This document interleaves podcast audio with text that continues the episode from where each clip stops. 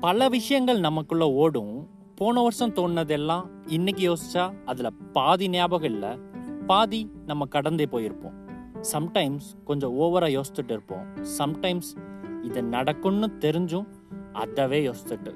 இங்க இருக்கிற கோவத்தை வேற ஒரு ஆள்கிட்ட காமிச்சிட்டு இருப்போம். டக்குன்னு பார்த்தா நீ இது இல்ல விஷால். நீ வேற. நீ வேற ஒரு ஆள்னு புரியறதுக்குள்ள நாட்கள் கடந்துடும். அதான் எக்ஸாமுக்கு ப்ரிப்பேர் பண்ணுற மாதிரி.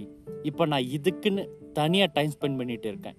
இந்த மாதிரி நான் யோசிக்கிறது எல்லாம் ஹோல்சமாக கேதர் பண்ணி எழுத ஸ்டார்ட் பண்ணிட்டேன்.